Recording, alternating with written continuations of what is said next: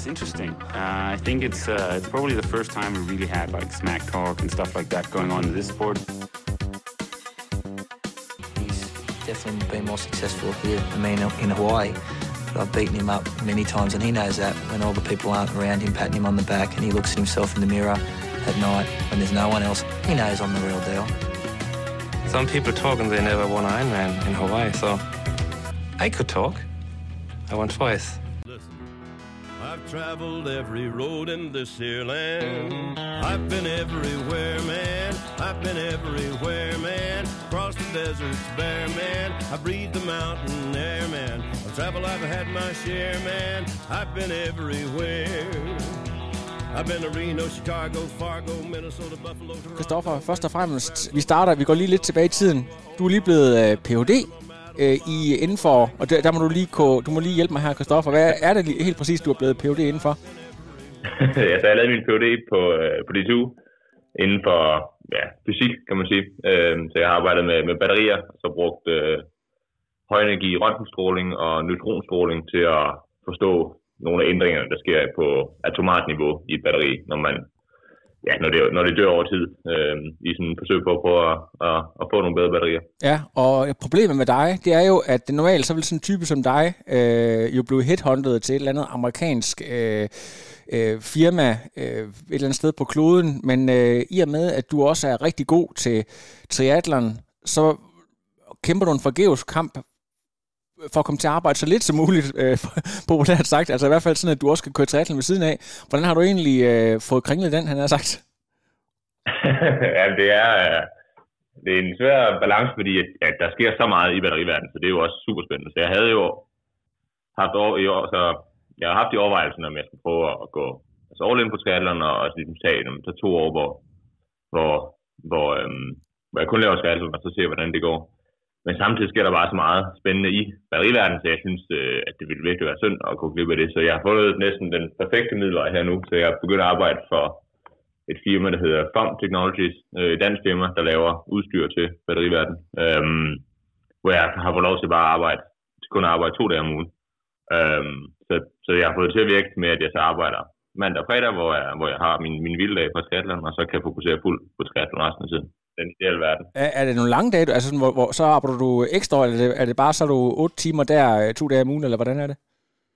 Ja, så er jeg baseret til 8 timer der. Ja. To dage om ugen, ja. ja. Så det er en deltidsstilling, kan man sige. Ja. Øhm, så, altså, så det er, det er næsten den perfekte verden, fordi jeg, at man kan sige, nu har jeg heller ikke øh, de, de helt store sponsorforpligtelser, for eksempel, så på den måde bruger jeg ikke tid på triathlon, altså så meget ud over det. Øhm, øh, hvor, hvor, jeg, hvor der er jo mange andre gode høj, altså højniveau atleter, der, der også bruger, ender med at bruge rigtig meget tid på medier og, øh, øh, og, og sponsorer og sådan noget. Det gør jeg ikke, så på den måde tror jeg ikke, at de øh, 16 timer, jeg lægger øh, på arbejde, er så, altså, er så meget forskelligt fra folk, hvad folk ellers lægger på, øh, på at søge sponsorater og andet. Ikke? Pr- pr- præcis. Øh, hvad hedder det? Du, du, de sidste, du har brugt hvad, tre, tre et halvt år eller sådan noget på at skrive den her PhD. Kan det, kan det passe? Ja, ja, så jeg lavede den faktisk på, på 3 4 tid, så jeg havde lidt, lidt mere tid til, til Ja. ja. men, men det var stadigvæk Men, svært ved at sige at få, ja, få, få tid nok til begge dele der. ja, lige præcis. Men, men, men først så havde vi jo corona, ikke? Og så ved jeg, at du har kørt noget øh, forskellige Xterra og så videre, så du har, du har også øh, ja, eksperimenteret lidt i den her tid, og, og måske sådan droslet også lidt ned på, øh, øh, kan man sige, øh, ambitioner. Hvornår var, det, hvornår var det, du kørte dit sidste amatør-race? Øh, var, det i, var det ved VM i Nice, eller hvornår det var? Ja, det var VM Nice. Det var så i efteråret 19. Øh, vandt det i altså age group VM der i Nice, og så, og så tænkte jeg, okay, men så, det må være tegnet på, at jeg godt kan gå pro. Ja. Øhm, og, og så var det jo så, så mit første pro sæson var i 2020, og det, den blev selvfølgelig øh, lidt kortet af. Ja. øhm, kørte min første pro race der i 20, og så har jeg egentlig kørt videre i 21 og 22. Øhm, og det er jo klart, det har jo ikke været et øh, kæmpe gennembrud til at starte, altså fra, fra start. Øhm, men altså, sådan blev, jeg synes, jeg er stille og roligt blevet, blevet bedre på, på en masse procesparametre. Så kørte jeg noget ekstra de sidste to år. For at prøve, jeg kan rigtig godt lide at køre mountainbike, og har kørt meget mountainbike, så for at prøve at se, om jeg kunne være kompetitiv øh, der.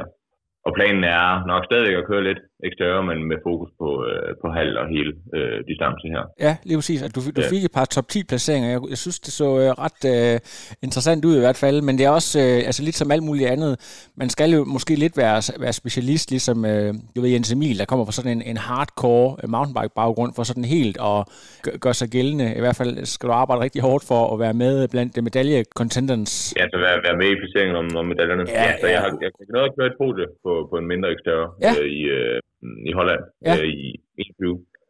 Øhm, og så kørte jeg nogle større eksteriør sidste år, hvor, hvor jeg fik øh, et par top 10 placeringer. Ja. Øhm, så det er også super fedt. Altså, men jeg tror, det der også, altså, det der virkelig er min competitive øh, fordel i langdistanstri er, at, at jeg er altså super aero. Det er jo også, det, vi skal snakke lidt om, om i dag senere. Ja, lige, lige, lige præcis. Og det er jo klart, at, at på mountainbike, der er, jeg er god teknisk, men jeg er ikke overlegen teknisk, ligesom dem, der kommer fra en ren mountainbike-baggrund. Ja. Øhm, så jeg, er ikke, jeg har ikke nogen sådan standout øh, altså fordel der på samme måde, som jeg har i, i resten. Før vi Øhm. sådan rigtig kaster os ind i hele den her aerosnak, jeg skal lige høre, er du en af dem, der er kommet med på den der trend omkring øh, hele gravel-delen? Jeg tænker på, jeg der er bosiddende i København, jeg kan forstå på de ting, jeg læser, at hvis man har sådan en, øh, en gravel-bike, en mountainbike, så kan man virkelig, virkelig spare noget, øh, noget tid, i stedet for at skulle øh, stå i, hvad, hvad hedder det, lyskryds-kø øh, i øh, 45 minutter, før man kommer ud af byen. Så, så er du hoppet på den bølge også? Altså nu bor jeg i Lyngby, så lidt uden for København, Okay, så jeg ja. har ikke lige så langt derude igennem lyskrydsene. Men øhm, jo, jeg har, jeg har smidt nogle øh, graveldæk på min race, racer en gang imellem. Ja. Øhm, mere fordi jeg synes, det er, en, det er en fed måde bare at komme ud og rulle på. Øh, jeg kørte lang, I lang tid kørte jeg en masse intervaller om vinteren på min mountainbike, men med en masse med øh, på, på noget gravelruter sammen med, med den lokale mountainbike-klub. Øhm, det har jeg så ikke gjort i år, men, øh, men jo, altså så mest som en måde at komme ud og rulle i naturen. Øh, ellers så har jeg jo nemlig kørt meget mountainbike, kan man sige, i stedet for. Øhm, som en måde at komme, komme ud i skoven. Lige præcis. Øh, jeg tror, i år har jeg faktisk kørt noget mere på hometrainer, end jeg har gjort de andre år. Ja. Øh, i forsøg på at, at fastholde altså TT-træning øh, og blive i positionen øh, Præcis. over vinteren. Du har godt vidst, du, øh, at, du, øh, at der kom en, øh, det, du, du satser på den sæson, der kommer nu her, og time den i forhold til, at du afsluttede din øh, Ph.D. Ja, lige præcis, ja. Det- Christoffer, Øhm, Det, jeg synes, der er sindssygt spændende, det er jo, at vi har lige haft den her Clash-konkurrence, og du får en øh, samlet 11. plads, men det, der er sådan virkelig er standout, det er i det her ekstremt stærke felt med masser af topnavne, der opnår du altså en øh, tredje hurtigste bikesplit. Og øh, nu er det ikke fordi, jeg sådan har siddet og kigget i din træningsdagbog, men jeg vil næsten tro, at du er nok ikke den, der har trænet mest af, af- de folk der. Øh, så, så den måde, du har forberedt dig på for at opnå den der tid, altså det er sådan nogle folk, som jeg tror Sam Long ender med at, at have hurtigste tid. Kan du ikke lige prøve at lige tage os med ind bag forberedelserne, når, når du skal ud og køre på sådan, det er jo sådan en, en øh, er det en oval eller er det en cirkel, I kører på? Ja, så det er faktisk øh, så på Daytona, som er Ja. det lignende race, øh, der kører i december, der kører de kun på ovalen, så kører, Ja. kører, kører kun rundt i cirkler. Men her, der, øh, der kørte man øh, det, de kalder en road circuit, hvor man kører halvdelen af ovalen, og så kører man inde midt, i, inde midt på banen, hvor der Okay. er seks vinkler. Ja. Øhm, og så ud, så kører man 17, 17 runder af det. Så der er lidt mere, altså Sanders kalder det en meget teknisk runde, rute. Det vil jeg måske ikke helt kalde det, men, men, øh, men det er, der er en masse sving, hvor, hvor man kan gøre en større forskel også. Øh, Ja. Mig. Men ja, det var virkelig et super race. Øh, super fedt race. Øh, mit første race siden, øh, siden, siden øh, sensommeren sidste år.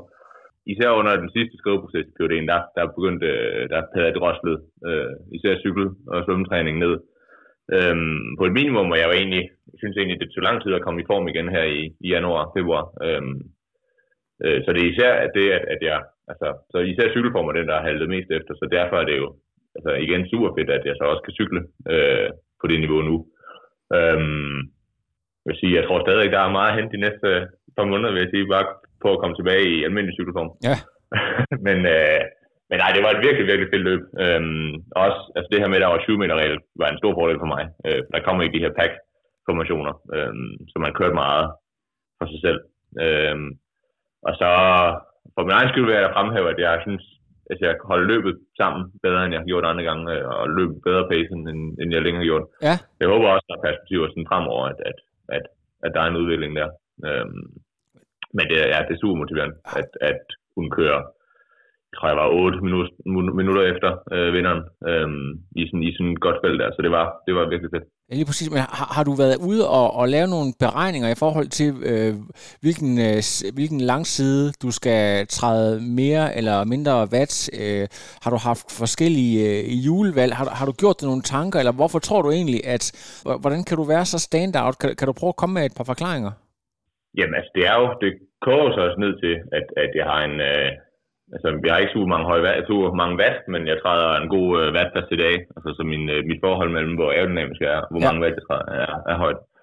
Øhm, så specifikt til den her rute, så, øhm, så var det om at, øh, ja, dels så, altså, øhm, den måde, man pacer det, der er en del vind på ruten, så det handler om at ikke at køre den helt jævnt, men at køre, øh, køre den smart i forhold til vinden, og køre den smart i forhold til svingene. Øh, så holde, øh, jeg tror Taylor Finney, en gammel enkeltstartsgutter, engang sagde, at be a slave to speed, not to power.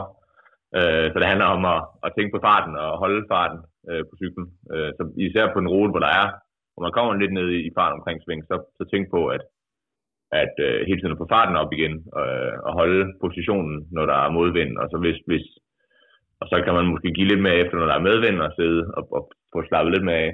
Øhm, så der er virkelig, altså, der er virkelig stor scope i sådan en, i sådan en konkurrence til at, til at bruge ruten på den måde til ens fordel. Øhm, så er sådan noget med at undersøge asfalten. Øh, asfalten var sådan relativt grov i forhold til, hvad man kunne tro, så, så i stedet for at pumpe dækket op til 11 bar, som, som, som de ville være kutume i, på en racerbane, ville man tænke, øh, så, så er det om at prøve at ramme et, et spot, hvor man, øh, hvor man ikke bumler for meget rundt, og så også kan få øh, reduceret rundmodstanden på den måde. Ja, altså så, så altså, jeg vil sige, det generelle ting, altså at, have fokus på aerodynamikken, som er noget, jeg arbejdede med over mange år, øhm, gjorde, at jeg kunne køre, køre hurtigt der. Ja, det, hvis, hvis vi tager øh, sådan en som Sam Long, der, jeg mener, der havde hurtigste split, han er jo en, øh, en virkelig høj atlet, øh, omkring lige under to meter, og og så holder det op mod en person, der har et mindre output, men forsøger at være ekstremt æve. Altså, kan, kan du ikke prøve at, sådan, hvis vi tager de, de to øh, eksempler, Mm, altså bare, hvis vi bare skal tage et watt eksempel, så, så har han, jeg tror han skrev, at han havde tror 350 watt i snit. Øh, og jeg tror 306 watt i snit. Ja, øhm, okay. Så sådan for at tage det perspektiv kan man også sige, altså hvis I kan huske tilbage på øhm, de teamrekorder, der blev sat i, øh, i foråret, af Dan Beckham, eller i sommer, af Dan Beckham og, og Philip Uganda, så kørte øh, Dan Beckham, han havde en CDA på omkring øh, 0,15, var han ude at sige. 0,15 kvadratmeter. Øh, og det vil sige, at han har trådt øh, et sted mellem 300 og 350 watt for at køre slå timerekorden. Hvor Philip Uganda havde en CDA omkring 0,2 øh, og har trådt øh, 450-500 watt i den time. Så man kan sige, det er jo, en, så, altså, det er jo ikke fordi, der er, det ene er bedre end den anden. Det er jo bare, altså hvis du øh, står en højere CDA, skal du træde flere watt for at køre det samme. Ja. Øh, så det, der er vigtigt for det, der er altafgørende for, hvor hurtigt du kører, er basalt set bare dit øh, altså, altså forholdet mellem watt, watt og CDA. Øh, så på samme måde som, at når man kører i bjergene, så er det alfa og omega, at man har en høj watt per kilo. Øh, det er ligesom det, der afgør, hvor hurtigt du kører opad. Så, øh, så når du kører på flad vej, så er, er kilo øh, stort set irrelevant, men, men watt per CDA er, er altafgørende. Øh, så der er jo så det næste, er jo så, at, at i triathlon, så skal vi så også kunne løbe bagefter, så det handler også om at have en position, hvor, hvor du ikke, altså hvor du kan løbe bagefter, øhm, og ikke er for, øh, for udmattet af at have krøllet dig sammen i en, i en for ekstrem position. Ja.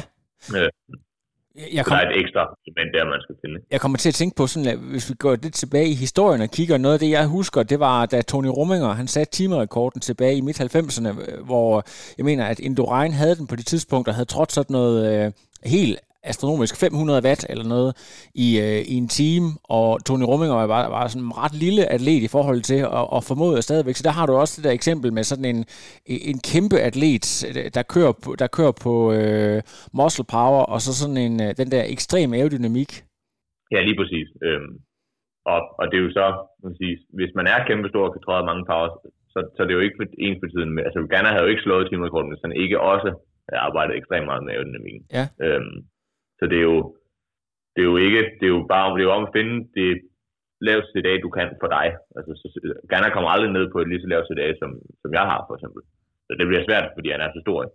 Øhm, men jeg kommer heller aldrig op og træde lige så mange watt, som han gør. Øhm, så, men derfor kan man, øh, så, så for at tage eksempel med Dan Beckham og Ghana, så har de endt jo med et, et relativt lignende, hvad hedder det, vat per CDA kilo, men altså med, ved begge to arbejde med aerodynamikken og med deres, med deres vat. Og dermed endte med et, med, med et altså tæt resultat. Ja, så det handler om at, at, at, at kunne ligesom udnytte, udnytte det, bruge, bruge, øh, bruge hovedet øhm, og, og få øh, så meget ud af aerodynamikken som muligt, øh, for hvis man kører et eller andet. Lige præcis. Jeg synes, man kører hurtigt basalt set. Øh, fordi det, det er jo tit, altså man tænker, øh, altså man har typisk den, øh, det er det instinkt, at om jeg skal køre hurtigt, så skal jeg bare presse mere på øh, og, og, og mose hårdere øh, afsted. Øh, men hvis man ser på, hvad der afgør, hvor hurtigt du kører, altså du har et eller andet hvis du ser på, hvad der skal til, det power input, der skal til for at køre en eller anden hastighed, øhm, det afhænger jo bare proportionelt af, øh, af sedan. Øhm, så, så det er lige så godt at synge sedan som, som at hæve øh, vandet. Og jeg tror da også, hvis jeg kigger over de sidste tre år, så har jeg vundet dobbelt så mange watt på at blive mere aerodynamisk, end jeg har på at, øh, øh, på at træde mere. Øhm, så jeg tror ikke, jeg træder særlig mange flere vat nu på en halv Ironman, end jeg gjorde for, for tre år siden, for eksempel. Øhm, men jeg tænker, jeg er blevet måske 30 watt hurtigere øh, rent, øh, rent på, på aerodynamikfronten. Kristoffer, nu har du jo øh, fået lidt erfaring i at lave øh, tests, som du faktisk øh, udbyder, og hvis øh, der er nogen af lytterne, der er interesseret, så kan man jo faktisk øh, øh finde dig på Instagram. Øh, vi kan lige øh, skrive det i show notes hvis man skulle være interesseret i selv at få lavet sådan en, øh, en test ude i øh, Ballerup Super Arena, og du har arbejdet med mange af KTK's eliteatleter. Jeg kunne godt tænke mig at vide, hvis øh, SIF, der jo også var over at køre, er jo sådan en, øh, en lidt øh, kortere størrelse atlettyper, så har du i den øh, anden øh, ende af skalaen, sådan som Magnus, hvis du har en ekstrem høj atlet, der skal være aerodynamisk, og du har en en mere kompakt atlet, hvis du prøver at holde dem op over for hinanden i forhold til, hvad, hvad, hvad vil du typisk gå ind og arbejde med, øh, i forhold til, hvordan folk øh, ser ud? Ja, så det er en, en rigtig god pointe. Øhm, så hvis vi lige tager, så CDA står for Coefficient of Drag ganget med øh, A'et, som er areal, og så får man noget ud i kvadratmeter. Øhm, så det vil sige, at, at øh, CDA'en, CD'en, det er, det er, hvor aerodynamisk en form du har. Altså en dråbeformet, det er nok noget af det mest aerodynamiske, du kan finde, øh, og så en flad plade er det mindst aerodynamiske, så det vil have en høj CD. Øh, og så er det klart, så A'et, det er jo så bare afhængig af, hvor stort man er. Og der har Magnus, altså lige meget hvad han gør, har han et større A, end Sif vil have, for eksempel. Øh, men de kunne godt have det samme CD. Øh, de kunne godt have det samme, den samme person. Øh, det har de jo så ikke i princippet, men det, det kunne man godt forestille sig. Øh, så det handler om at, at reducere begge dele, øh, øh, så, men ikke kun at fokusere på, øh, på frontarealet, og heller ikke nødvendigvis kun at fokusere på, på det andet. Øh, når man så ser på sådan en som, øh, som Magnus, jamen, så handler det om at dels at, at reducere så meget, altså frontarealet så meget han nu kan, øh, men så også komme op med, med en, en, øh, en position øh, og en kombination af hjelm og, øh, og dragt, der, øh, der spiller godt sammen og giver ham et lavt øh, Øh, Øh, CD øhm, overall. Øhm, så kommer der så nogle ekstra begrænsninger på, hvordan man så kan sidde på en cykel. Så hvis man er, øh, hvis man er noget lavere, som Sif er for eksempel, så, men cyklen stadigvæk har samme størrelse hjul, øh, kan det også sætte nogle begrænsninger på, hvordan, hvor langt ud, hvordan du kan opsætte cyklen. Øh, og det er noget af det, man ser flere kvindelige atleter have svært ved, altså at få en position på cyklen, som, som kan minde om, om, øh, om det højre mænd øh, har. Øhm, men efter det, så begynder det virkelig at blive øh, meget individuelt, fordi at, at øh, altså air, airflow er basalt et kaotisk system, øh, hvor det er meget svært at forudse præcis, hvad der vil være hurtigt, eller ikke være hurtigt på nogen. Øhm, men generelt tænker man igen, hvis vi skal fremhæve for Magnus, vil være at se på de hastigheder, de vil køre ved. Så der er nogle ting, der vil være anderledes, afhængig af, hvor hurtigt du kører. Så, så nogle dragter vil være hurtigere, hvis man øh, kører hurtigt, øh, og det ville ikke så ikke være den samme dragt nødvendigvis, der var, hurtigt, der var lige så hurtigt, hvis man kørte øh, 42 km i timen, som Sif gør, frem for 47, som, øh, som Magnus gør. Må, må jeg prøve at spørge om noget? Altså bare sådan, hvis nu en ting det er, at man laver sådan et steril uh, test, uh, sådan, uh, hvor man kører i en lukket en velodrom eller et eller andet. Kan, kan der være tale om, hvis man har en konkurrencesituation, hvor uh, der er nogle bestemte vindforhold, hvor en, en uh, lavere atlet, en mere kompakt atlet vil have en fordel ved at kunne ligge simpelthen lavere øh, end en tung atlet, eller kan man forestille sig sådan et scenarie? Det kan man måske ikke stille op på den måde? Mm, jeg vil ikke stille op som, at, at, at, at en lav atlet nødvendigvis altid vil have bedre fordel i sidevind, men det er helt rigtigt, at der er, øh, du ikke altid bare kan tage et, et, øh, et øh, velodrom-resultat og oversætte det til, øh, til real life. Øh, fordi det er jo klart, hvis du, når du måler på en, øh, på en bane, så måler du kun øh, 0 graders øh, vinkel, kan man sige. Altså vindvinkel. Så du får, du får al vinden forfra, stort set hvor når du kører udenfor, så, så vil du have et eller andet spread af vinkler. Så afhængig af, hvis langsomt du kører, desto flere, desto mere sidevindsvinkel vil du, vil du på. Øhm, og der er, øh, der er nogle ting, som, som kan være rigtig hurtigt på banen, og som så viser sig udenfor øh, ikke, ikke at holde helt stik, øh, fordi at, at tingene opfører sig anderledes, når der kommer sidevind på. Øh, så man kan have, have nogle gidsninger om, hvad der kan være hurtigt efter man har set det på banen, men det er ikke altid øh, ens. Så det er jo så det, man kan gøre. I vindtunnel, der kan man så teste over større, hvide, over større øh, vinkler, øh, og finde ud af, øh, det finde noget, der, altså, ja, lave, lave et mere grundigt studie, kan man sige. Øh, så det, jeg typisk har gjort, der har været at, at teste, øh, på mig selv har jeg testet i, øh, altså på banen, hvor, hvor man kan, altså hvor, hvor hver test har ret altså kort tid at lave, så man kan arbejde sig igennem rigtig mange forskellige konfigurationer. Øhm, og så er der så nogle ting som hjelme for eksempel, hvor, øh, som godt kan være lidt anderledes, når, der kommer ud, når man kommer ud i sidevinden. Øh, og så vil jeg så have taget, så har jeg så taget, øh, hvis der for eksempel er to hjelme, der ser lovende ud på banen, øh, så tag dem ud i sidevind på flyveren for eksempel. Ja. Så lave nogle test derud og se, okay, hvilken en af dem er så hurtigst i øh, en eller anden mængde sidevind. Øh, så det jeg faktisk har har endt ud med, det har været, til, til mange ræs har jeg faktisk haft to TC-hjelme med, og så afhængig af vejrudsigten, så øh, og hvor meget, vind, hvor meget sidevind, der kommer til at være i snit på ruten, øh, har jeg så kunnet regne ud, hvilken af de to hjelme, øh, der vil være optimalt at køre med øh, under de forhold. Øh. Så på den måde, så, så kan man ligesom bruge altså banen og, øh, og øh, udendørstest til, øh, ja, til, at, til at skyde sig mere med. Så får bagdelen ved at lave test udenfor er bare, at, at du måske kan nå en, en altså en tiendedel af det, du kan nå på en bane, øh, med gode resultater i hvert fald. Ja. Når du sådan har samlet noget forskellige data fra rigtig mange atleter her, hvad, hvad, hvilket resultat er du så kommet frem til i forhold til, øh, eller hvis jeg skal prøve at omformulere det, øh, nogle ting, altså du har haft en eller anden øh, fornemmelse eller en øh, intuition af, at noget skulle være på en bestemt måde, og så har data den samlede data egentlig vist noget andet? Er der, er der nogle eksempler på det, altså hvor, hvor tingene de rent faktisk tager sig anderledes ud, end, end det du forventede?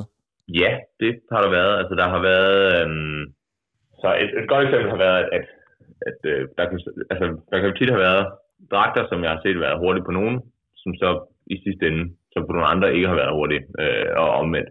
Eller at nogle sko, som bliver marked, markedsført som værende de mest aerodynamiske sko på markedet, øh, i sidste ende så altså, sjældent har været de hurtigste, øh, når man så har målt dem. Og så også, at det der virkelig også er gået op for mig, er, at, der er nogen, altså der betyder virkelig meget, hvilken hastighed man kører på. Så tit, hvis jeg har testet en hel masse på nogle mænd, der kører 45 km i timen under testene, og så har testet på kvinder, der kører øh, måske 37, så har der været en, et ret stort forskel, fordi at, at den måde luften ryger over øh, dragt og, øh, calf sleeves osv. er anderledes. Øh, så det er nogle andre features, der vil, der vil være hurtigst, hvis man kører en anden hastighed. Ja. Øh, og det er jo det er noget, der er, ligesom, er begyndt at komme mere ud i markedsføring også. Altså jeg tror, Hop er de første, der har lavet en tridragt til, øh, til hastigheder over 36 km i timen og til hastigheder under det. Øh, netop i en erkendelse af, at, at der er forskel på, hvordan øh, eller hvordan øh, luften opfører sig. Ja, det er jo øh, super interessant, det der. Ja, det er det, og det er jo noget, der altså især kendt fra, fra baneverdenen, hvor, hvor øh, når de så kører, der kører de måske 60 km i timen, når de kører øh, forfølgelsesløb. Øhm, og så det, har det jo så netop været nødvendigt for dem at teste mange af de ting, de tester ved, ved, ved racefarter, ved racehastigheder. Øh, for, altså, fordi de ikke bare kan teste ved 45 km og så regne med, at det også gælder, når de kører 60. Øh, for der kan ske ret stor forskel, om man kører 50, 55, 60 osv. Øh, det er jo så noget nemmere for os at opretholde en øh, Ironman racefart øh, under en lang test, end det er for, for banerytter at opretholde øh, altså at køre 60 km i timen i så lang tid. Så det gør det nemmere for os at teste, men, men øh, det kommer af noget, man, hedder, man kalder Reynolds-tal, som afgør, hvordan CD'en opfører sig. Ja, det, og det betyder, det er bare noget, man skal være opmærksom på, at man skal teste ved de, hastighed, ved de realistiske hastigheder øh, basalt set. I forhold til sådan noget med at øh, have et blik for, hvad der måske ser hurtigt ud, og, og hvordan det så rent faktisk er, så er jeg nødt til lige at lave en lille sidekobling til folks yndlingsmobber for nemlig Christian Blumenfeldt, øh, og den cykel, han kører på, og folk de har travlt med at tale om, at det ser ud af helvede til. Når du øh, skåler forbi sådan et billede der, så ser du garanteret nogle andre ting. Altså jeg tror ikke, øh, Christian Blumenfeldt, han øh, vælger en cykel, der er den langsomste på markedet, så, så der må være en, øh, en tanke bag ved det hele altså.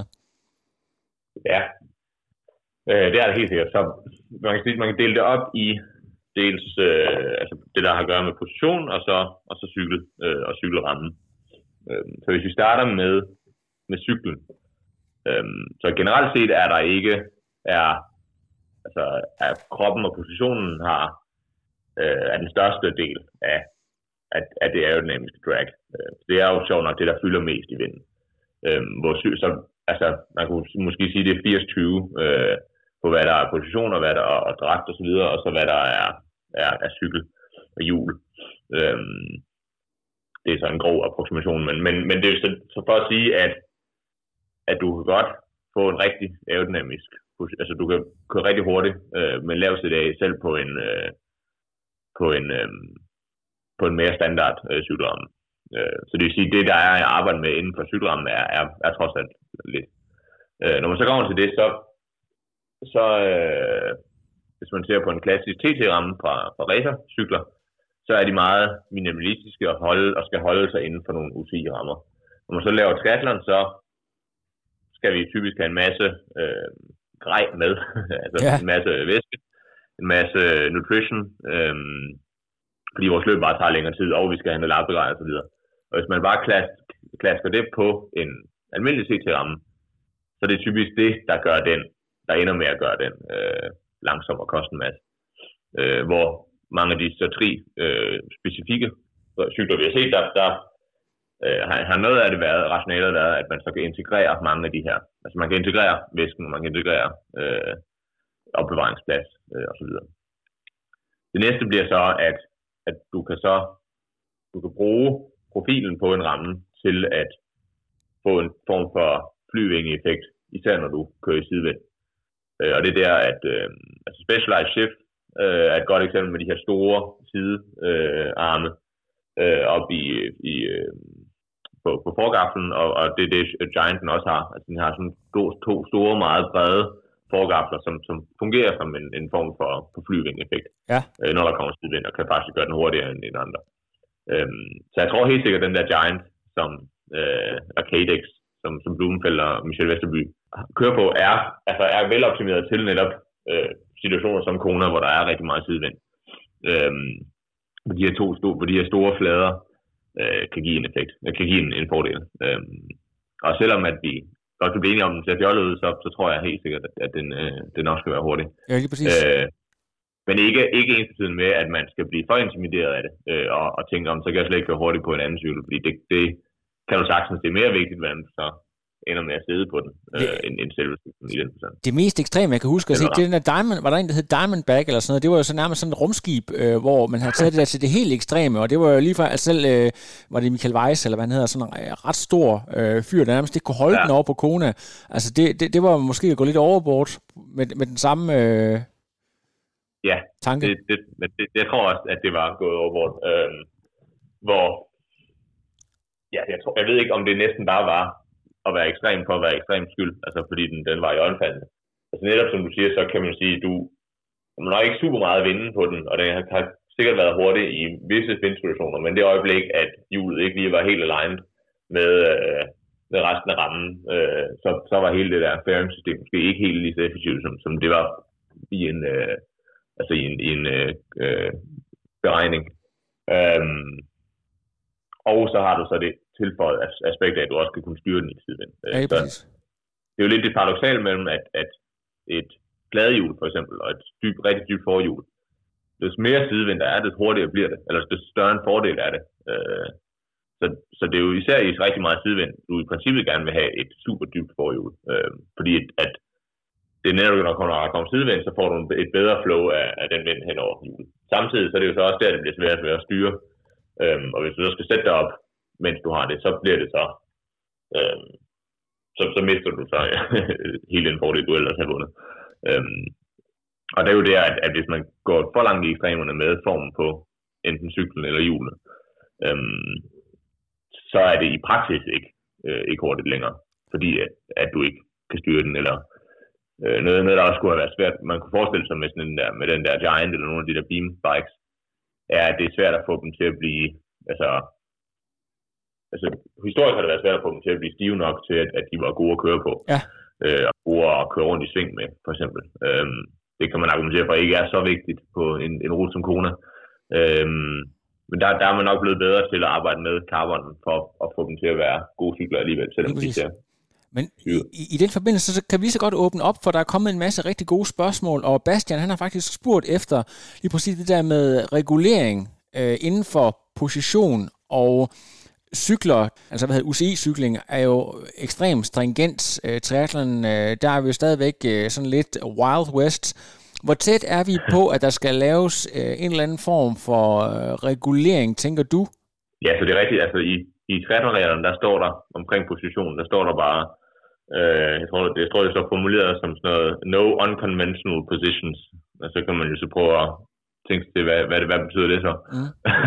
øhm, så, øh, så jo, det er, altså jeg tror, altså fordelen med ikke at have nogen regler, er, at det sætter helt fri, øh, altså det sætter fantasien helt fri, så man kan helt, altså komme op med nogle vanvittige idéer, øh, som ikke er begrænset af nogle regler. Øh, på den anden side så øh, kan regler være gode, fordi man, man sætter et eller andet, en ramme inden for, hvilken man skal innovere. Så det er jo ikke fordi, at fordi der er sindssygt mange regler i Formel 1, så formår man jo stadigvæk at, at lave rigtig store gains bare inden for, de, inden for den ramme, man har sat.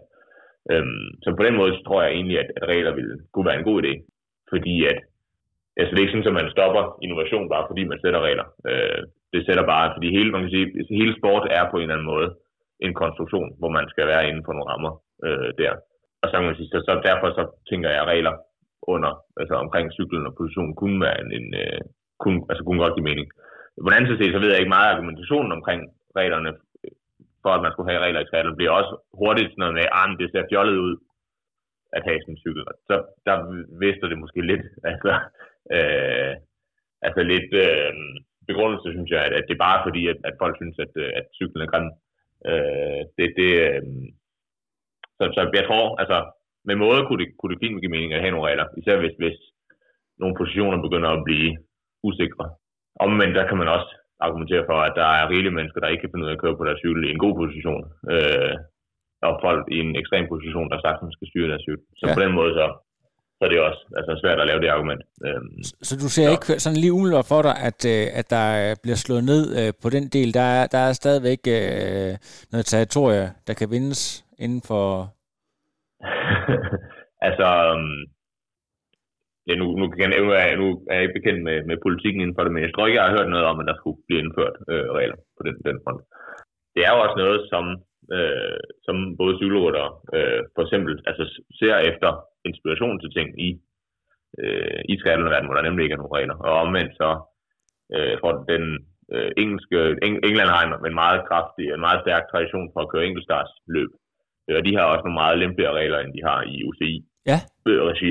Øh, så på den måde, der er, også, altså, der er også mange innovationer, der bliver set inden for position og, og udstyr der, som så crossover over i triathlon. Øhm, ja, lige præcis.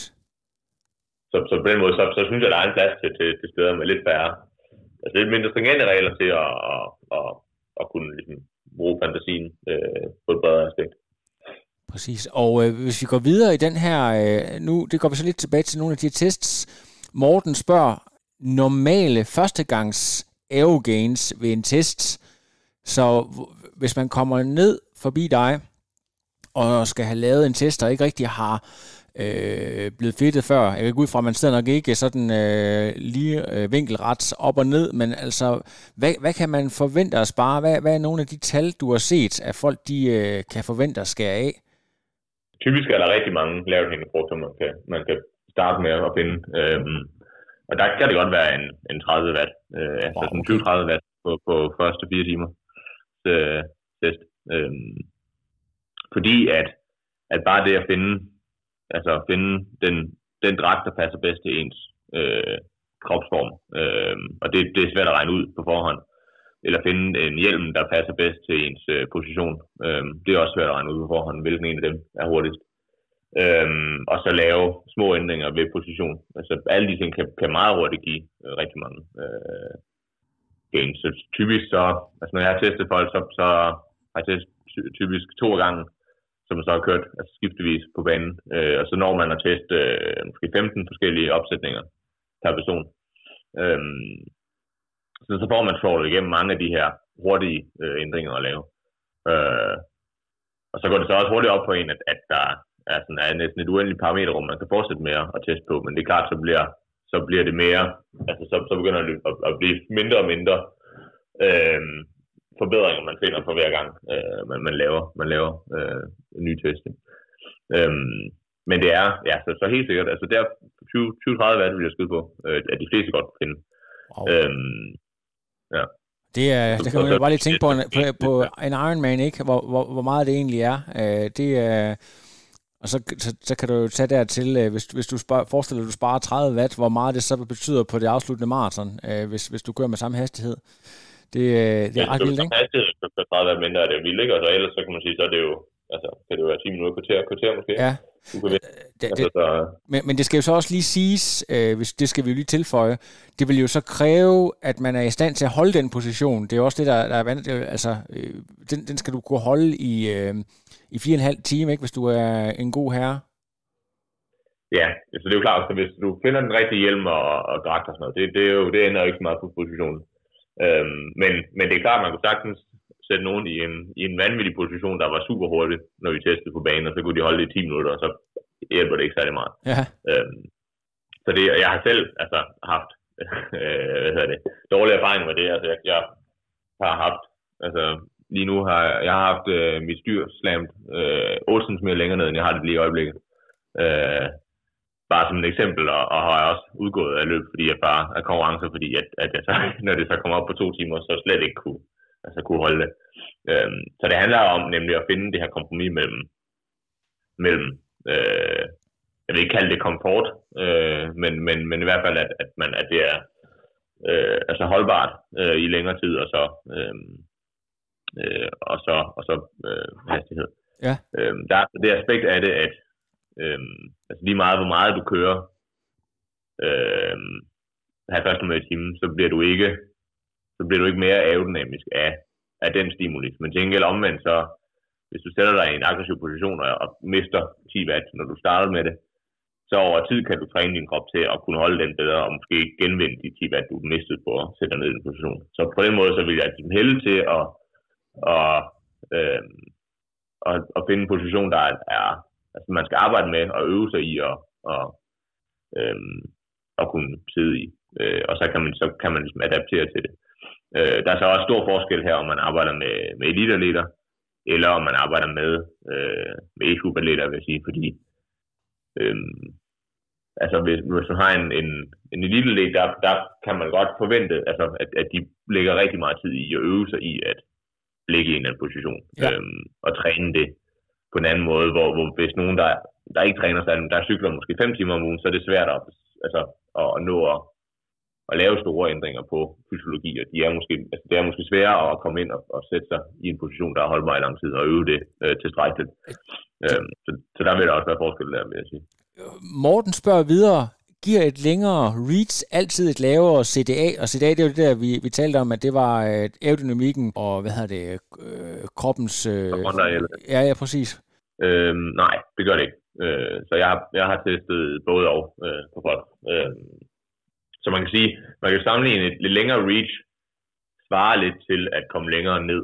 Øh, for det er jo klart, at hvis du tager armene frem, øh, og vinklen mellem albu øh, i albuen bliver mindre, så, så svarer det til ligesom at få overkroppen længere ned. Så på den måde, så, så er det tit hurtigere. Øhm, men, men, men nogle gange kan det også være fint at, at få, i stedet for bare at sætte overkroppen ned. Øhm, øh, og så og vente om, vil jeg så også sige, det er heller ikke altid, at at komme længere ned, og, og længere reach for den skyld, er hurtigere. Så tit kan det være neutralt, eller endda hurtigere at, at egentlig øh, rejse op, øh, og ikke have, øh, og ikke slamme, slam sig helt. Ja. Og øh, han spørger videre her, øh, hvad er trade-offet mellem det her længere reach, eventuelt smallere øh, skuldre, altså smallere arme, det vil sige, øh, altså, hvor, de, hvor øh, albuerne er tættere på hinanden, og så en højere stack, altså hvor, øh, hvad kan man sige, det går ud fra det er spacer, der er sat ind for at hæve ja. Øh, ja, øh, puden. Øh, altså trade-off mellem de her parametre? Så der er ikke direkte trade-off mellem stack og bredde, for eksempel. Altså, så du kan godt både altså, blive hurtig på det ene og den anden øh, parameter. Men det, øh, men begge dele kan være, så trade-off vil komme på, at, at hvis det er rigtig hårdt for en, hvis, hvis man ikke er så fleksibel i skuldrene, øh, så kan det være hårdt at holde en meget smal position, for eksempel. Mm. Øh, og så kan det være svært at få, ja, at holde den ordentligt, så derfor bliver det måske ikke hurtigere, fordi så kan man ikke, måske ikke koncentrere sig om at have hovedet øh, i den rigtige stilling. Øh, og tilsvarende så er så er stack også øh, der er det ikke altid, at, at, bare komme længere ned er hurtigt. Så selv når man ser på, på enkeltstartsrytter nu i World Touren, så er de også, altså har de ikke lige så, altså positioner er lige så lav stack, som de havde for nogle år siden. Øh, fordi det ikke nødvendigvis er, er det hurtigste. Øh, og det bliver jo lidt sådan vagt svar, fordi det, det er svært at give sådan en entydig spørgsmål ja. på, hvad der er bedst øh, her.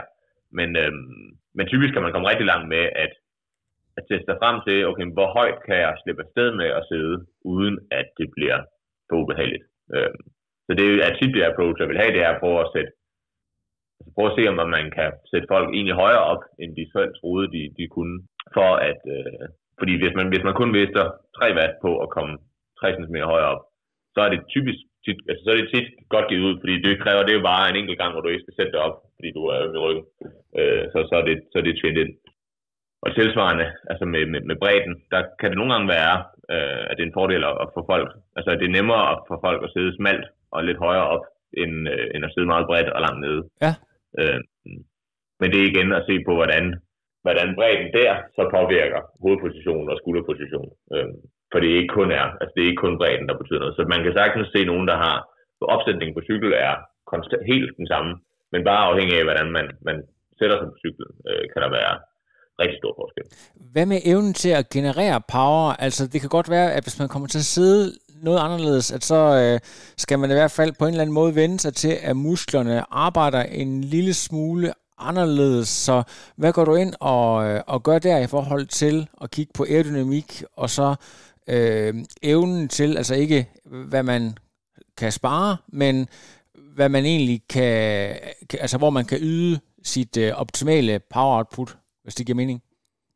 Ja, øhm, så det er jo der, det bliver sværere øh, at måle, fordi at, at, at en ting er power, altså du kan, du kan selvfølgelig måle, hvad man kan køre på 5 minutter all out, det vil være relativt nemt, men, men det er svært at sige, altså det der især, det hvor poweren især bliver begrænset, det er efter to timer, at have siddet i den position. Og det er svært at måle det, øh, medmindre man sidder og kører to timer, og så måler et power på til sidst, og kan man så stole på, at, at det power på over de to timer øh, var, altså, er repræsentativt næste gang, man kører det. Ja. Så det er, det er en rigtig svær ting at, at, at skyde sig ind på.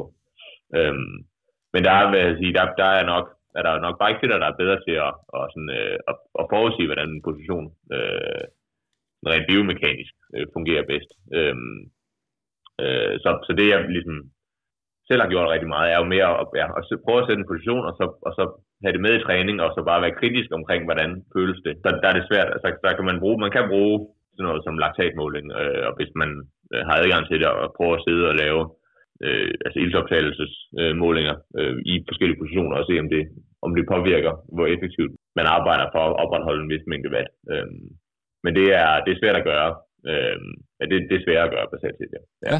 Øh, så det er også derfor, at jeg vil sige, som tomfingerregel er det, hvis man kan komme afsted med at sidde mindre sammenlukket øh, og mindre aggressivt med lignende vand, så er det jo vil det som regel altid være en fordel. Og det er jo også det, man, man kan se sådan en som, som Blumenfeld for eksempel. Ja. Ikke sidder særlig aggressivt overhovedet. Altså det ser jo ikke særlig aggressivt ud. Det ser relativt behageligt ud, men han formår så alligevel at have en relativt, nu ved jeg ikke, hvad han ligger på i sit af, men, øh, men, men formår alligevel at have formentlig en relativt hurtig position øh, ved at arbejde med udstyr omkring det, og så ved at, at ligesom arbejde inden for de rammer, de, øh, de, øh, de nu sætter. Ja, præcis. Og så øh, Christian Grue har spurgt øh, high hand versus low hands. Så hvordan. Øh, det, er, det er jo sådan noget, jeg har jo efterhånden været så mange år i sporten, at jeg, det er sådan, det skifter over tid, hvor, hvor, hvor hænderne skal være henne, og om de skal være, skal, altså skal man have, have strakt vristen, eller skal, skal man forsøge at lave en eller anden øh, øh, skål, så, så, den, så ligesom fingrene de er med til. Der er også de, altså på de allernyeste, der er de jo nærmest lukket inde i sådan en, en boks gemt helt væk. Så, så hændernes ja. position, kan du sige noget om det? Ja, det er desværre også en af dem, hvor der ikke er et entydigt svar, men øhm, der er rigtig mange, hvor det er hurtigt at have high hands.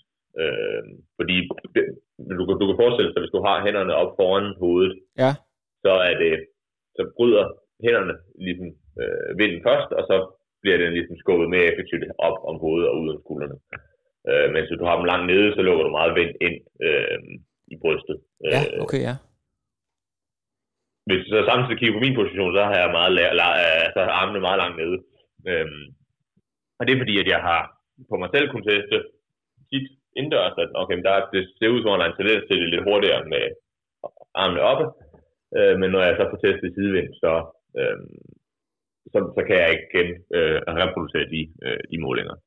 Øhm, og det er noget andet, der er svært med high hand versus low hand, det er, at altså, igen kommer det virkelig an på, på, øh, på hjelmen for eksempel, øhm, og position, altså i rasterposition. Øh, så så i, for eksempel så har jeg selv haft, at med den ene hjelm, der var det hurtigere at have øh, armene øh, strakt og flade, øh, og så hvis jeg, så, øh, og hvis jeg så øh, skiftede hjelmen så var det pludselig, så var det pludselig hurtigere at have armene op, end, end at have dem flade. Wow, okay. Øhm, fordi det simpelthen, altså det, det er så afhængigt af, hvordan det spiller sammen med resten af øh, position. Og det er der, det, det er, øh, man kan man nogle relativt gode øh, altså, hypoteser på, hvad kunne være hurtigt og ikke at være hurtigt, øh, når, når man kigger på en position. Øh, mest fordi, at, at altså efter at have testet rigtig mange mennesker, men det er svært at øh, og, og helt sikkert pinpointe, der bliver man, det er der, man så bliver nødt til at, at rent faktisk teste øh, og se, hvad, hvad, hvad er samlet hurtigt. Øh, og så kan det så tit være, at man finder, okay, men det, det er basalt set lige hurtigt at køre med høj, eller, eller altså med armene op eller nede. Øh, og så kan man så begynde at tænke, okay, hvad er så mest behageligt, øh, hvis de to ting er, er lige hurtigt. Øh, det er så der, jeg så vil hælde til, okay, hvis der er to ting, der er lige hurtigt på banen, så kan det give mening at prøve at teste det øh, i sidevind, fordi at, at der kan så, det, det kan så pludselig godt være, at der kommer et stort udslag derud, øh, når, hvis de ligger meget tæt øh, i 0 graders vinkel, kan man sige. Ja, præcis. Øhm, og nu kommer der et spørgsmål her fra min gode øh, body ned fra Triathlon her i Aarhus, John Warberg, der spørger, øh, når man går fra for eksempel en øh, øh racerposition, racerposition, og så over til en TT, hvor meget kan man egentlig forvente at, at skære ned af, af watts, fordi at der er jo stadigvæk en del age-grupper, som måske ikke har to cykler og vælger at køre deres konkurrence på en, øh, en racer. Så i forhold til at, at, at, at ligge i en, en sådan en øh, rigtig klassisk TC-position, og så på sådan en, øh, ja, på, på racer. Du kan sagtens forvente, altså så vi snakker om at sætte, sætte aerobars for eksempel på, eller klippe on aerobars på sin racercykel. Ja, det kunne godt være. Øh, for eksempel, altså så, så øh, ja, altså helt klart 10 procent, øh, og nok også mere end det. Øh, så hvis man, hvis man sparer 300 watt, så, så, så vil man nok godt kunne spare 30 50 watt måske ved at, at, at, at sidde i en, en situation. Så, så det kommer lidt tilbage til det, jeg snakkede om tidligere, at, at rammen er vigtig, men overhovedet ikke det vigtigste øh, for aerodynamikken, øh, hvor det er positionen, der er mest vigtig. Så hvis man kan få en optimal TT-position på en racerramme, så er det, øh, så er det altså, tæt på lige så godt, som, øh, som at have en, en, en, en altså, det er bedre end at have en dårlig position på en, på en, øh, på en super aerodynamisk TT-ramme. Ja. Øh, det der så kan være udfordringer ved at, at, at komme i en god, sætte en god TT-position på en racercykel, er, er sådan noget med, at kan man få sadlen langt nok frem, og kan man, øh, kan man få, altså, kan man indstille den øh, på samme måde, som man vil gøre en, en TC-cykel. Ja, okay, det øh, Men det kan, man, det kan man i princippet godt. Øh, og der vil jeg, ja, der, så igen, der vil jeg helt sikkert, altså over 10 procent forbedring, kunne man sagtens forestille øh, John spørger videre, øh, og det var, der har du været lidt inde på det der med, at forhjulet er ret vigtigt, så han skriver her, øh, hvordan man, man bedst øh, optimerer for eksempel med 60 spoke, øh, 5 spoke, eller bare almindelig høj profil. Hvad vil du gå ind og, og kigge på der, hvis du skulle optimere forhjulet? Hjul er super, super interessant. Øhm, og også meget afhængig af rute. Øhm, så det er klart, hvis du går efter noget, der er meget kuperet, så betyder vægt noget. Øh, hvis man gør på flad vej, så betyder vægt øh, meget lidt. Øh, og så er det aerodynamikken, der, der betyder noget. Samtidig så kan vind også øh, altså påvirke, hvordan, øh, hvordan hjul opfører sig. Øh, så generelt set er øh, altså dybere og bedre. Øh, så hvis man ser på, altså der er, der er, der nogle forskellige online øh, hvad hedder det, datacenter, hvor, hvor der er nogen, der har lavet en test på en hel masse forskellige hjul, øh, hvor, hvor der basalt set er en, en lineær afhængighed mellem, hvor dybt det hjul er, og hvor, hvor hurtigt det er. Øh, så begynder der så at komme aspekt på, okay, hvor, hvor, øh, hvor, meget, hvor godt er det at håndtere, og det er så noget, der er noget sværere at kvantificere. Øh, så jeg tror, Enve har vist øh, prøvet at lave sådan et eller andet mål på, hvad, øhm, øh, hvad torken er øh, i en eller anden sidevindsretning. Øh, men det er svært at lave det som sammenligningsgrundlag på tværs af hjul, så det er der, man så skal, skal prøve det i en real life. Øh, men, øh, men ellers vil jeg generelt sige, ja, så Treespoke og Femspoke, de er også, øh, de har lidt af nogle af fordelene ved, øh, vil, vil dybere øh, profiler betale til. Øh, og når de kan være bedre i nogle vindretninger end, end, øh, end almindelige dyb hjul. Som i hjul, der, vil jeg, der kan man, altså, der, kan, der er et, et godt startpunkt er at se på World Touren og se, okay, hvilke, hvilke i når man ser i hvilke hjul bliver brugt, som er unbranded. Så man kan se, at, at Ineos for eksempel, de har tit brugt en masse forskellige forhjul, og så kan man se, okay, hvis, hvis det er nogen, der ikke, der ikke er sponsoreret, øh, så, så, øh, så er der en indikation på, at de har valgt det, fordi det er hurtigt. Øh, der har de haft altså nogle super dybe 100 mm øh, fælge, for eksempel øh, her for nylig, som, som for, formentlig er rigtig hurtigt. Øh, men det, det er jo så der, at, at man så skal være sikker på, at man så også kan styre dem. Øh, det jeg så også vil sige, det er, at, øh, at man kan som regel komme rigtig, rigtig langt med nogle mid-range hjul, der bare er, øh, der har en rigtig profil. Ja. Øhm, jeg, jeg, kan, jeg kan huske så. tilbage fra, nu, undskyld, jeg lige afbryder her, men jeg kan huske tilbage fra The Good Old Days, der kørte man jo faktisk, øh, jeg tror, det, det blev måske ulovligt senere, men der så man jo faktisk enkeltstarter blive kørt med altså en fuld plade foran og en fuld plade bagpå. Øh, altså, kunne, altså, hvis vi sagde, der ikke var, kunne man ikke bare gøre det? Altså? jo, jeg vil uh, nok være lidt påpasselig med det selv. Uh, så det er, jo, det er jo så lige præcis et eksempel på i ekstremerne, at, at at, øh, at det bare bliver for svært at styre. Og det er derfor, at man ikke rigtig ser det. Øh, fordi at, at du kan godt have pladen på baghjulet, det skubber ligesom bare, når der kommer side ind på det, så skubber det bare hele cyklen til siden. Det kan man ligesom læne sig ind imod. Problemet med forhjulet er jo, at, at, det, øh, at det drejer, når der kommer vind ind på det. Yeah. Så det er jo derfor svært at styre. Øh, øh, så derfor kan du næsten altid køre med pladehjul, og så bare sætte et, hvis man kører på Lanzarote her i weekenden for eksempel, og der er ekstremt meget vind, så vil jeg stadigvæk altid vælge et, et, et, bladhjul, og så kan man så regulere dybden på ens forhjul i stedet for. Så det her med at have en blad foran, det, det, det er nok lidt sketchy. Øh, der skal virkelig ikke særlig meget til, øh, for at, at, at det flyver øh, væk. Øh, og det er nok også derfor, man ikke rigtig det mere. Øh, det var en har jeg aldrig selv prøvet at køre med, så det kunne da være ja, meget det, Du skulle lige prøve det på en gang, bare for at se, hvordan det virker. Øh, det kunne være meget sjovt at se, om, øh, om der er nogle vilde tider. Øh, vi skal lige nå det sidste spørgsmål her. Hvis man ikke lige har de penge, den slags koster at få lavet en test hos dig, eller har råd til at komme i en vindtunnel, så øh, I har jo i København, der har I jo øh, flyvepladsen, og øh, ellers, hvordan vil du anbefale, at man bedst muligt kan lave en, øh, sin egen tests, og så måle de her gains, så bare sådan et super simpelt øh, setup, hvis du lige kan komme med et eksempel på det. Ja, altså så man kan sagtens øh, teste øh, selv. Så der er noget, der hedder øh, The Chong Method. Det kan folk øh, google sig frem til. Og hvad, hvad siger du igen? Undskyld, du gentage det, hvad hedder det? Chong. Chong Method, det er en gut, der hedder Chong. Chong øh, Method, okay. C-H-U-N-G, som består i, at altså, basalt kører med sin matmåler øh, ude på en, en, en fast rute, helst uden så mange øh, biler og uden øh, så meget vind.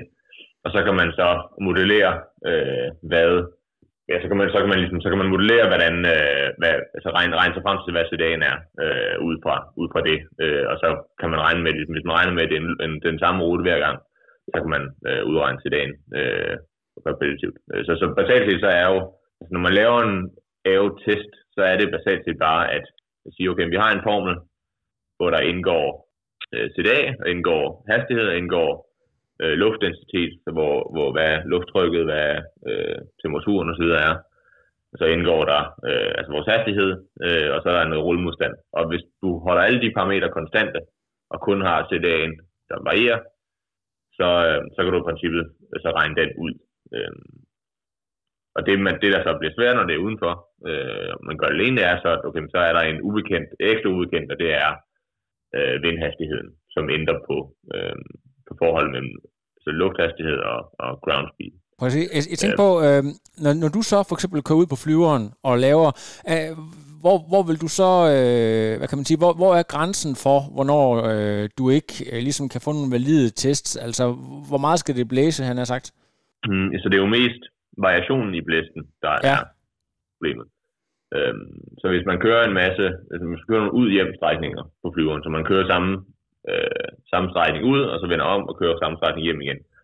Øh, og hvis man så antager, at vinden er konstant over de 5 minutter, det tager at gøre det, øh, så, så kan man ligesom regne, altså sætte ind ud der. Øh, og det er jo så der, hvis man så, typisk så vil jeg så lave måske 6 runs, øh, altså 6 gange ud hjem øh, med samme position, eller samme setup, øh, og så kan man så regne ud, det, så, så det, kan, det kan alle gøre, og så kan man de så øh, finde formel for CDA inde på, øh, på Wikipedia, øh, og regne ud, hvad CDA'en er, ud fra deres hastighed og deres bat. Og så, så det kan man gøre relativt simpelt, hvis man, hvis man ikke tager højde for accelerationer og decelerationer. Øh, så kan man få et, et et okay øh, estimat. Øh, og så kan man så se, okay, hvis jeg har gjort så, så vil jeg nok første gang gå ud og gøre det, øh, og køre 15 øh, runs med akkurat samme setup. Øh, og så kan man så regne, øh, lave noget statistik på det og se, okay, hvad er standardopvielsen på de her 15 forsøg. Og hvis den standardopvielse er 10 watt, okay, så kan du forvente, så, når du så laver nogle test indad, så kan du, så kan du ikke rigtig forvente at finde forskel på positioner, der, der, der er mindre end 10 watt. Øh, men hvis den forskel, hvis den standardafvielse er nede på 3 watt, så, ligesom, så kan man ligesom begynde at finde forskel på ting, der, der, der, er, der, er tættere, der ligger tættere på hinanden, øh, og finde mindre forskel. Øhm, og, ellers, og, og, og, så kan man i den proces, okay, hvis jeg ikke kunne, hvis du ikke, hvis du har en for stor standardvilse til at kunne bruge det til noget effektivt, så kan man så prøve at, at forbedre, øhm, forbedre ens protokol øhm, i den forstand, at man øh, prøver at finde steder, hvor der er mindre vind, øh, eller mindre færre kastevind, så mere konstant vind, øhm, eller, øh, eller være bedre til at holde sin position konstant, eller så videre, øh, indtil man kommer ned i stedet, hvor, hvor, der, hvor der er mindre. Det jeg så gør på flyveren for at, at tage en af variablen lidt ned, det er at bruge øh, en vindsensor, så det den hedder NotoConnect, øh, som basalt set måler vindhastigheden. Øh, så det er jo det, det den, den primært gør, øh, det er, at den måler, hvad vindhastigheden er. Så du måler jo selv, hvad ground speed er, så hvad din hastighed i forhold til jorden er, Øhm, og hvis når man kører på et velodrom, så skulle den gerne være ens med vindhastigheden. Øhm, men når du så kører udenfor, så, så er det jo klart, så, så er der nemlig noget vind, og så kan du ved at måle den, så kan du så øh, få lidt bedre estimat af, hvad CDN er in real time øh, udendørs. Ja, præcis. Vi skal lige have de to sidste spørgsmål med her. Øhm, der bliver spurgt ind til det Søren Eising, der spørger ind til Aero TT-dragt til long distance, og så vil jeg gerne lige modificere spørgsmålet en lille smule, fordi at øhm, Fusion, som jeg, jeg har den fine dragt hængende her, har jeg lavet sådan en, en topdragt, og jeg ved også, at der er nogle andre, der har, så jeg tror, jeg lige vil lige modificere sp- øh, Sørens spørgsmål til, om du har kunne se i og med de her superdragter, der er kommet ind for de sidste par år, sådan i forhold til øh, de her lidt mere øh, standard øh, triathlon-dragter, øh, altså hvor meget de egentlig betyder med de her, øh, de her super speed-dragter, øh, der er kommet frem inden for de senere år? De betyder rigtig meget. Ja. Altså, det er nok det, en, det single største game, du kan lave. Det er at få en god dragt. Øhm, og fusionen er, øh, har nogle rigtig hurtige dragter. Øhm, så, så på mange mennesker, jeg har testet, der har øh, fusionen været, øh, været den hurtigste. Ja. Øhm, der er så også øh, en to, tre, fire andre, øh, der også øh, kan være hurtige. Og det er der, det så bliver svært at, at sige, en dragt er den hurtigste på alle, fordi det er den, det er den ikke. Øh, der vil altid være variation, øh, fordi det, det afhænger af, hvordan syningerne lige sidder på dig, og hvad, hvordan øh, det stof, det, øh, det slipper vinden øh, på præcis din position, øh, og så hvilken hjelm du så har på øh, der. Øh, men, men de dragter, hvor der er blevet tænkt over tingene, øh, er som regel, øh, er som regel hurtigt. Øh, så, så det vil ikke være et, et, et dårligt bud at gå med, øh, sådan en som den der fusion øh, SLI, du har hængende, eller, eller altså, så, så der er så, altså, altså både Trimtex og Castelli og Santini øh, med flere har, altså, har Draxler som jeg har testet som, som nogle af de hurtigste øh, på folk også. Øh, men det er så igen, der det bliver rigtig svært, for der er nogen, hvor altså, jeg kan have to mennesker inde, og den ene er øh, fem mat hurtigere på den anden, og, og på den modsatte, der er, der er, den, der er, den, der er den nummer to øh, 10, 10 watt hurtigere end den første. Øh, og det, så det, det er svært at sige på forhånd, øh, hvordan det er. Øh, vil sige, et, et tip, der gælder for de fleste starter, er, at, at man kan måske have en tendens til at tænke, at den skal bare sidde så stramt som muligt. Og hvis jeg kan klemme mig ned i en, øh, i en størrelse mindre, end jeg plejer, så er det godt. Øh, og det er sjældent tilfældet, faktisk. Øh, især med, med de high-end dragter, som vi lige har snakket om. Øh, hvor, øh, hvor de ligesom er lavet til at sidde i et eller andet bestemt fit. Øh, og hvis man strækker øh, den for meget, så, så bliver den egentlig ikke hurtigere. Øh, så der kan det være en fordel. Ikke at, øh, altså at holde sig til den størrelse, man, øh, man, nu, øh, ja, man nu passer bedst. Ja, lige præcis. Jeg har, altså bare lige den lige øh, en lille forlængelse. Jeg, jeg har læst noget med, at man faktisk arbejder nu med at lave dragter helt uden lynlås, så ved jeg ikke lige, hvordan man har tænkt sig at få atleterne i de her, øh, hvordan det så egentlig gør. Men altså, er det, har du prøvet noget af det? Altså de, sådan nogle øh, fuldstændig fri for lynlås? Nej, det har jeg ikke. Men ja, det er en interessant idé, øh, man kan sige. Ja, så det er jo, kommer an på, hvor man ellers vil sætte lynlåsen, så det er jo... Men ja, jeg, jeg, jeg har godt læst også, især i cykelverdenen er, er det jo noget, man, man har begyndt at kigge mere og mere på. Øh, og man kan også argumentere for, at, at stoffet er så tyndt, øh, så det ikke er det, der, der gør noget for varmen. Måske tværtimod, at, at man kan altså fastholde stoffet som en våd flade, øh, som man kan fordampe væske fra. Så derfor altså, kan det være lige så køligt at have noget, der er lukket. Ja. Øh, så, så det, er, det er en interessant udvikling at se, om, om, det, om det kommer til at give noget. Øhm, ja lad, lad os lige slutte af med det sidste spørgsmål her fra Søren, som gerne vil vide, øh, i det her store, kæmpe cykelmarked af forskellige TT-rammer, altså er det egentlig så afgørende, eller er der nogle sådan standard ting, man skal kigge efter, hvis man skal have en hurtig ramme? Så generelt så handler det om, at, øh, at det ser altså, bare sådan visuelt, at det er altså lige linjer og, og clean setup er, er vigtigt. Altså at du ikke har en masse plastret på, øh, store dunke, øh, masse gel og tape til overrøret. Øh, sådan nogle ting, der ligesom der bryder linjerne på rammen, øh, er generelt dårlige.